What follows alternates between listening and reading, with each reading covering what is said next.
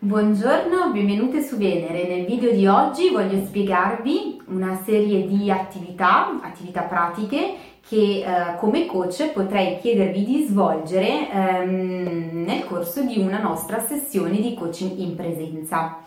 Um, innanzitutto vi spiego che cosa sono queste attività, perché la maggior parte di voi potrebbe immaginare la seduta di coaching come una conversazione, quindi come una seduta dallo psicologo oppure da un altro tipo di specialista o da un consulente in cui c'è appunto una chiacchierata, una conversazione tra il cliente stesso ed il coach.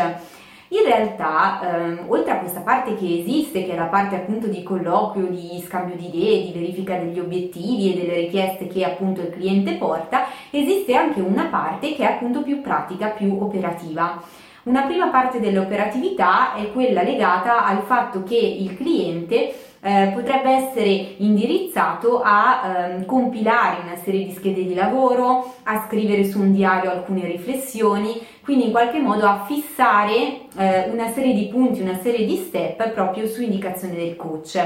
Un altro tipo di attività invece e sono quelle pratiche per eccellenza, eh, avvengono durante la, sezione, la, sessione di coaching, quindi con il coach e eh, il cliente in presenza e quindi il coach impartisce al cliente una serie di istruzioni proprio operative per fare, per muoversi, per respirare, eh, per camminare. Um, vi faccio alcuni esempi. Uh, ho menzionato il respiro e la camminata proprio perché la respirazione e la camminata sono due elementi molto basici che però in realtà hanno un grande impatto e influiscono quindi in maniera molto um, importante, in maniera davvero decisiva sui nostri comportamenti e quindi sul nostro atteggiamento in determinate situazioni. A maggior ragione se stiamo parlando di situazioni che ci sembrano problematiche o comunque particolarmente sfidanti o su cui cui vogliamo raggiungere determinati risultati. Beh, se vi ho interessato vi consiglio di continuare a guardare tutti gli altri video e di seguirmi sul blog Chiacchiere da Venere.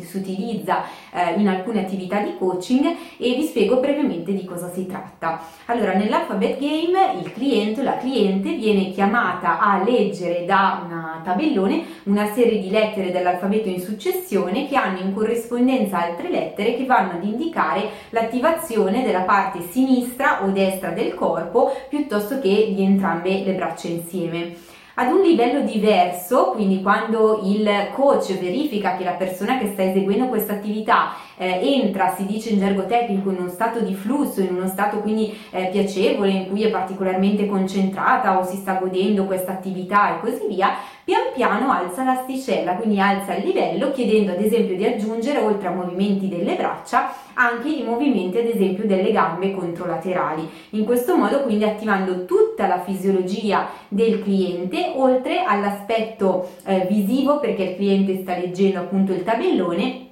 e anche all'aspetto verbale perché nel leggere, nel fare l'attività ehm, al coach viene richiesto appunto di ripetere le lettere dell'alfabeto. Questa attivazione dei vari ambiti sensoriali, percettivi eh, del cliente permette eh, di raggiungere quello che viene definito stato di alta performance e il coach è in grado appunto di capitalizzare, di fare tesoro di questo stato di alta performance e di indirizzarlo ehm, all'interno delle attività che sono state previste previste nel piano di lavoro appunto con il cliente e con la QC e di fare in modo che questa attivazione positiva della fisiologia possa riuscire ad impattare direttamente sui problemi o sui contesti sfidanti che il suo cliente o la sua cliente ha portato.